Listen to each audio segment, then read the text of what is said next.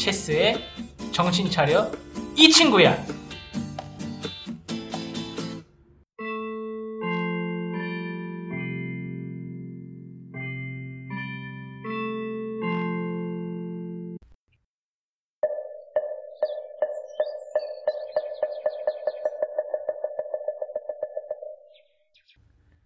야야야 윤철형 윤철형 어? 뭐야 길벗 어디 갔어?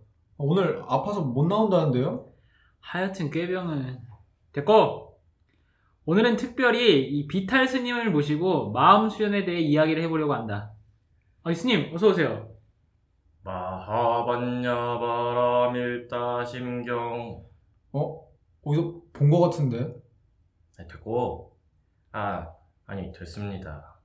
저는 비타의 스님이라고 합니다. 반갑습니다. 스님 하, 진짜 돈 때문에 죽겠습니다. 이 속세에 찌들어 불안한 마음은 어떻게 치유하나요? 돈과 돌은 한 끗 차이입니다. 앞으로 돈을 돌이라고 부르십시오.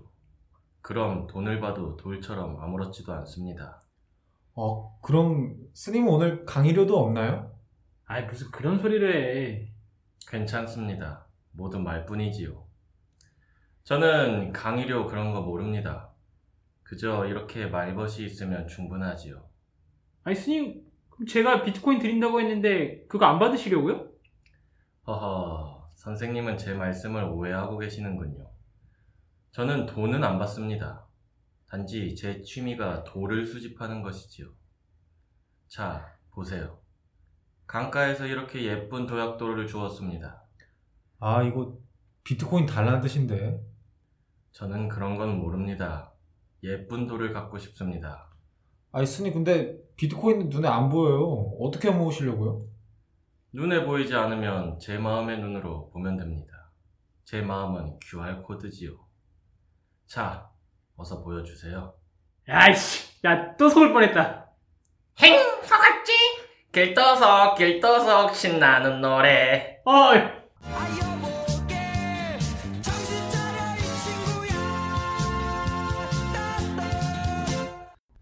블록체인 정보통 블로킹 141화 오늘도 체스님 기린님 나와 계십니다. 안녕하세요. 안녕하세요 네, 뭐 한 주간 어떻게 보내셨나요? 아, 저는 한 주보다도 2주 전 얘기를 좀 해, 해드려야 될 것 같은데, 이게 왜 그러냐면은, 예전에 그 황금 연휴 때, 저희가 이제 가족들이 이제 인천 차이나타운에 가가지고, 네. 그 짜장면을 먹고 왔는데, 이제 엄마가 지난 방송을 들으시고 그 얘기 왜 안 했냐고 하셔가지고, 예. 어, 아, 맛있는 황금- 거 먹으러 네, 가야지. 황금 연휴 때에 가족들과 함께 아, 짜장면을 먹으러 차이나타운에 갔었습니다. 네. 아, 맨날 그 게임하고 야구한 얘기 해가지고. 네, 아, 야구가 너무 이렇게 좀 커가지고 그런데, 아무튼, 그, 황금 연휴 때 차이나타운에 가서, 그, 잘 보내고 왔었어요. 그 아무리 그렇다고 해도 2주 전 근황을 지금 와서 얘기하는 게 더 뭔가 모양새가 이상하지 않아요? 어, 요거를, 네.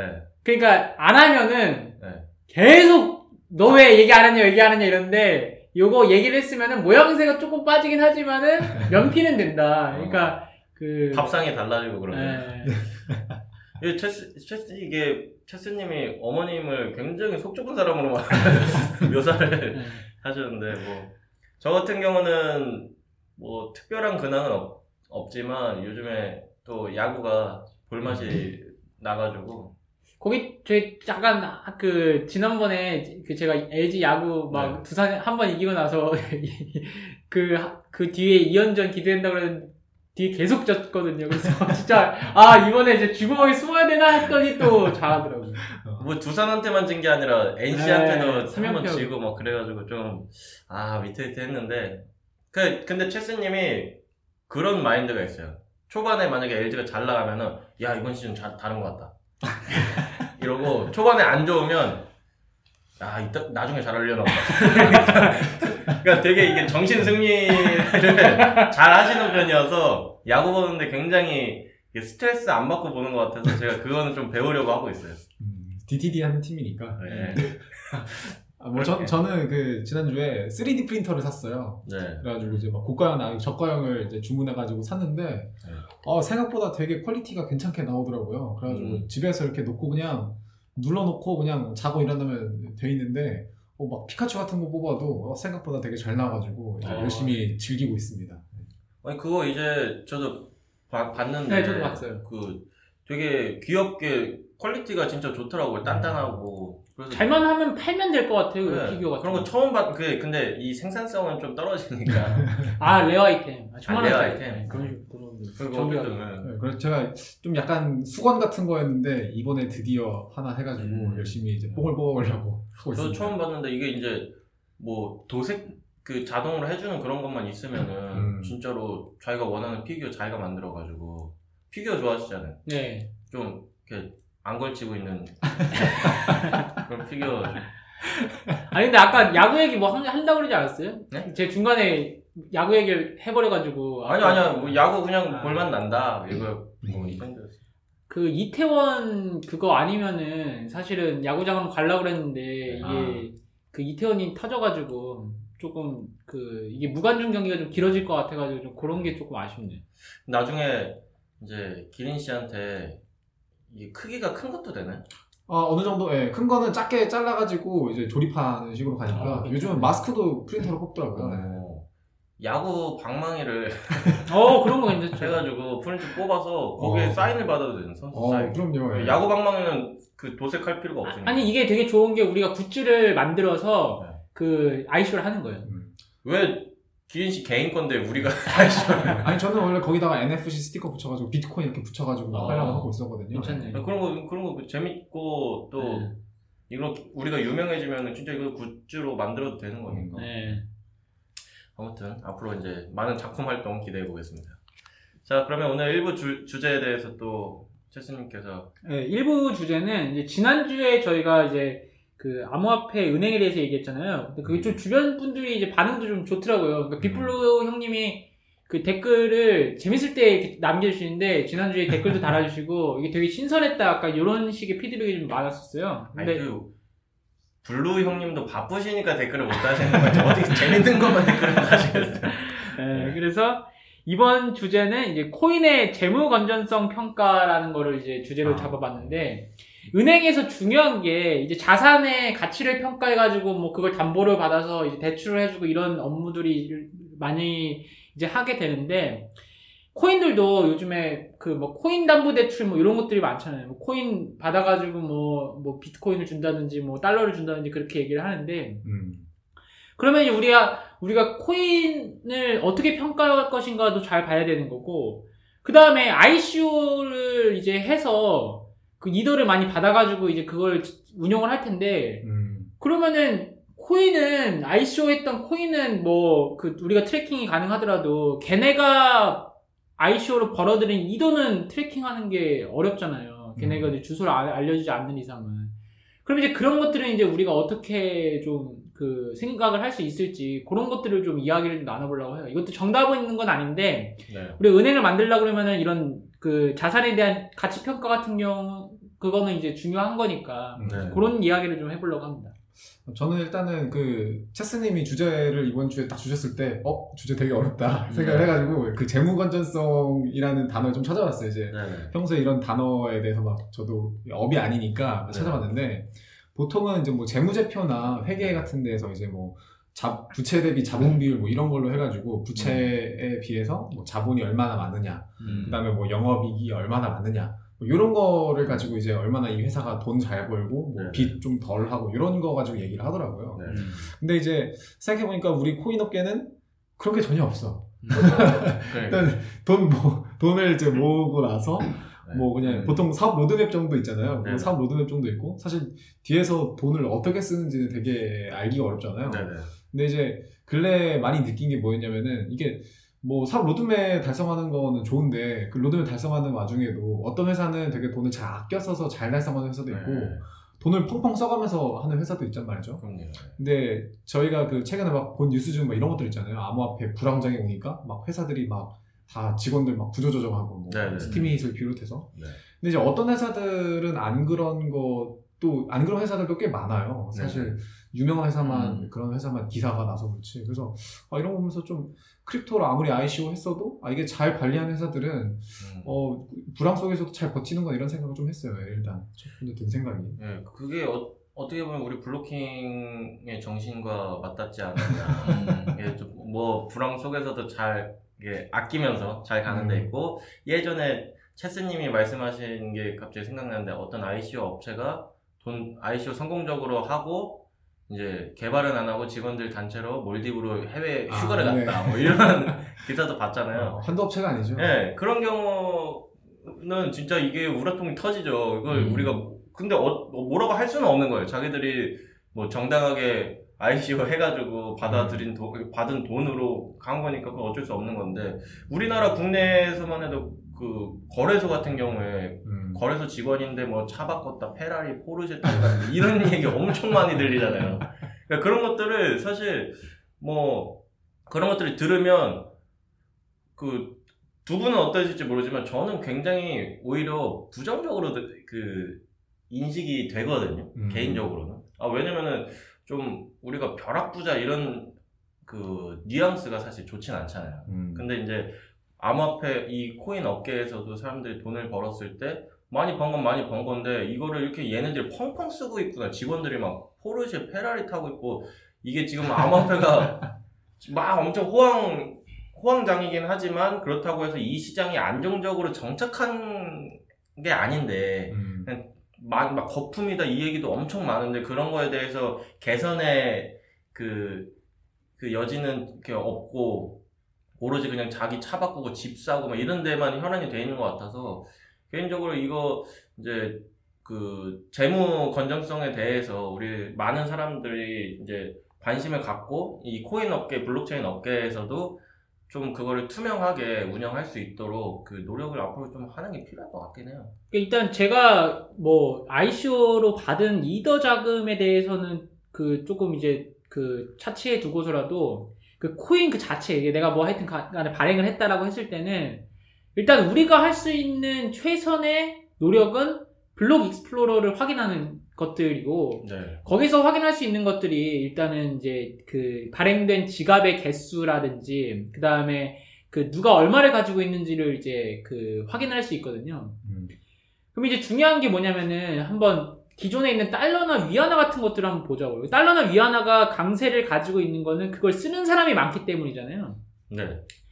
그러니까 이제 그 사실 고래가 있냐 없냐는 뭐 그거는 사실 중요한 문제는 아니라고 생각해요. 고래는 무조건 있고요. 달러도 당연히 이제 고래들이 이제 많이 있으니까 전 세계에 그- 그거는 이제 중요한 게 아닌데 얼마나 그 분포도가 넓은지를 일단은 봐야 되고 음. 그 다음에 자금의 유동성이 저는 중요하다고 생각하는 거예요. 그 자금의 유동성도 지갑 주소는 트래킹이 되는데 A에서 B 갔다가 B에서 A 갔다 A에서 B 갔다 이거는 자전거래인 거고 음. 이게 굉장히 다양한 루트로 그 자산이 이동이 된다라고 한다면은 특히나 이 거액 자금들이 움직이는 것들은 저는 좋다고 보는 거예요. 이 고래들이 이제 움직이는 게 자체 자체가 그게 그 뭐냐면은 달러가 이제 오일머니로서 이제 활약할 수 있을 때 엄청난 자금들이 막 오고 가는 거잖아요. 네.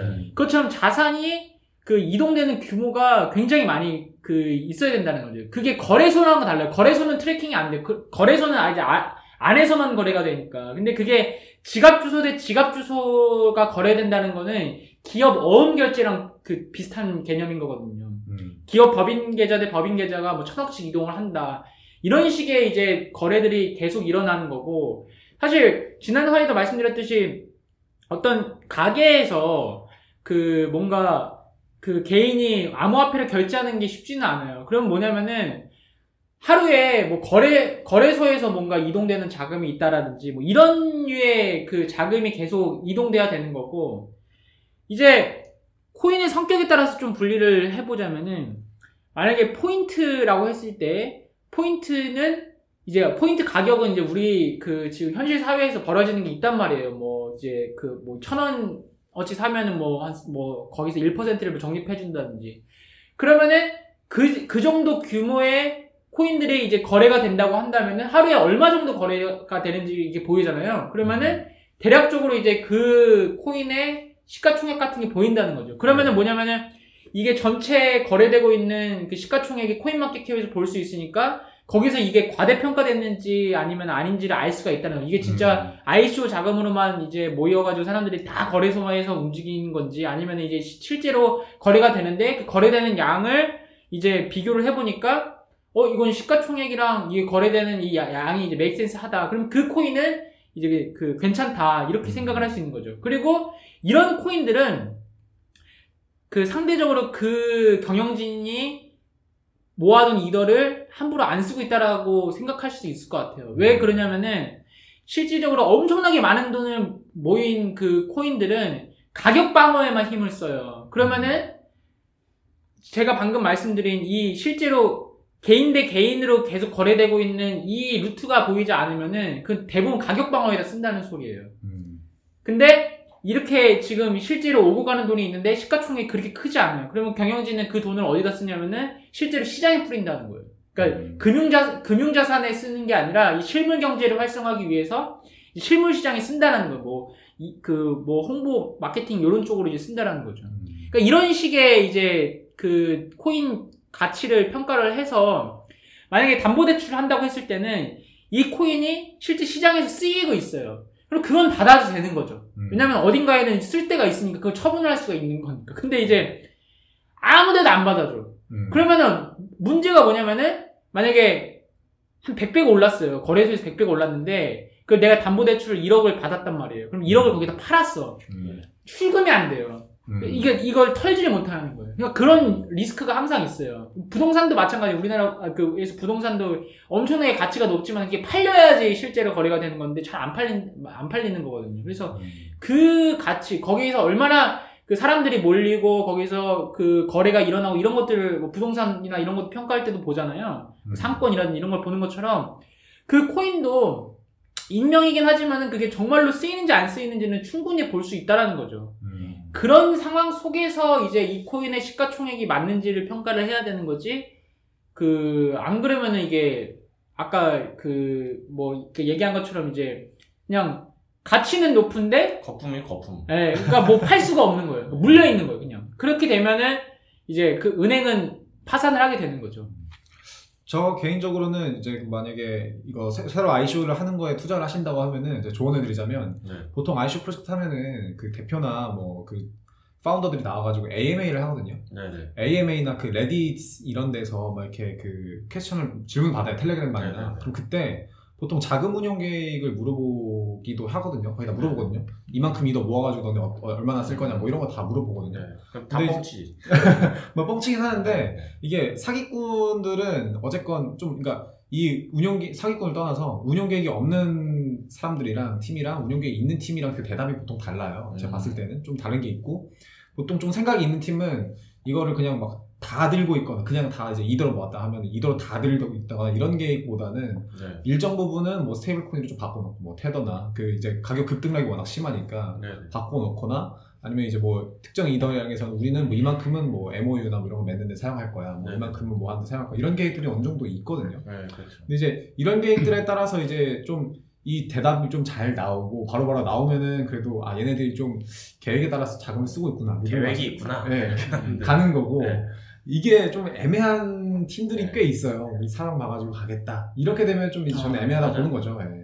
그냥 개발하는 데 쓰겠다. 뭐 이렇게만 해버리면은. 그리고 가격 방어와 마케팅에만 쓴다라고 하면은 그거 진짜 스캠일 가능성이 많아요. 왜, 왜 벌써부터 개발을 할 생각하는 가격 방어를. 아니 그리고 지금 누구랑 싸우는 건데 자꾸 방- 방- 방어를 해 그냥 냅두고 자기가 기술 발전을 해야지 예, 그- 사실 제 이게 블록체인 프로젝트들이 좋은 게 어쨌건 그 사람이 사기치든 안 치든 좀 물어보기가 쉽잖아요. 텔레그램이나 이런 걸로 네. 물어보기 쉬우니까 그런 기회들을 잘 활용하면은 그래도 네. 좀덜 위험하지 않을까 하네요. 예. 저는 개인적으로 진짜 시가총액이라는 거가 예전부터 되게 이상했어요 그러니까 좀 이거 의미가 있나 그 생각을 항상 한 거예요 뭐 정확한 게 제 얘기가 맞는지 는 모르겠지만 뭐 시가총액이란 게 결국에는 발행량과 이제 그 거래되는 그 시세 음. 아, 그 코인의 시세를 가지고 계산을 하는 건데, 이게 사실 그 시세를 그러면은, 시세가 과연 그 코인의 가치라고 자신있게 말할 사람 그 누가 있는가? 라고 저는 묻고 싶은 거죠. 시세가 그러면, 뭐, 이더리움이 뭐 지금 20만 원대고 뭐 이오스가 지금 얼마인지는 모르겠습니다만 훨씬 낮겠죠. 그러면 이더리움의 가치가 이오스의 그렇게 몇십 배가 된다고 과연 말할 수 있을까? 예전부터 그 생각인 거예요. 그러면은 비트코인은 엄청나게 좋아야 되는 거잖아요, 지금. 음. 근데 사실 그거는 시세라는 게 우리가 이제 이거 이거는 누가 정한 게 아니라 물론 초기 시세는 정할 수 있겠지만 결국에는 사람끼리 그냥 교환하면서 그냥 야 이렇게 줄게 어 알아서 살게 그냥 요런 건데 이게 과연 그 코인의 가치라고 말할 수 있는 것인가 항상 그 생각을 했었거든요. 음. 그래서 참 뭐 예전에 제가 그 스포츠 좋아하니까 예전에 보면은 항상 어린 선수들 유망주들 보면은 구단에서 아 얘 잡아야겠다. 얘는 한 10억 줘야지 내가 이적시킬 거야. 이렇게 buyout 조항을 걸어 놓거든요. 처음 처음에. 근데 안 커. 애가 안 커 안 크다가 조금 뭔가 잘할 것 같아. 근데 갑자기 부상으로 은퇴를 해. 그런 뭐 그런 경우도 많단 말이에요. 그렇기 때문에 결국에는 중요한 거는 이 어렸을 때 정해놓은 그 buy, buyout 금액 10억이 아니라 이 사람이 진짜 잘 성장해가지고 나중에 진짜 세계적인 선수가 돼서 필드에서 그걸 보여줬을 때 이제 그 사람이 연봉 협상을 그럼 막 천억에 했어. 그게 그 사람의 실제 가치인 거지. 지금 아직 크기도 전에 너는 얘는 잘 될 거니까 한 10억 정도 박아놓자. 이 가격, 이 10억은 중요하지 않다고 저는 생각이 들어서 시가총액은 사실 의미가 없고 말씀하신 대로 얼마나 거래가 되고 있냐가 사실 그 코인의 진짜 가치인 것 같아서 아까 이제 체스님 말씀에 굉장히 공감을 많이 음. 했어요. 자 그러면 이제 체스님이 빨리 이거 끊으려고 음 빨리 아니 얘기 잘 듣고 있어요. 그래서 어, 한 줄로 평 해보시죠.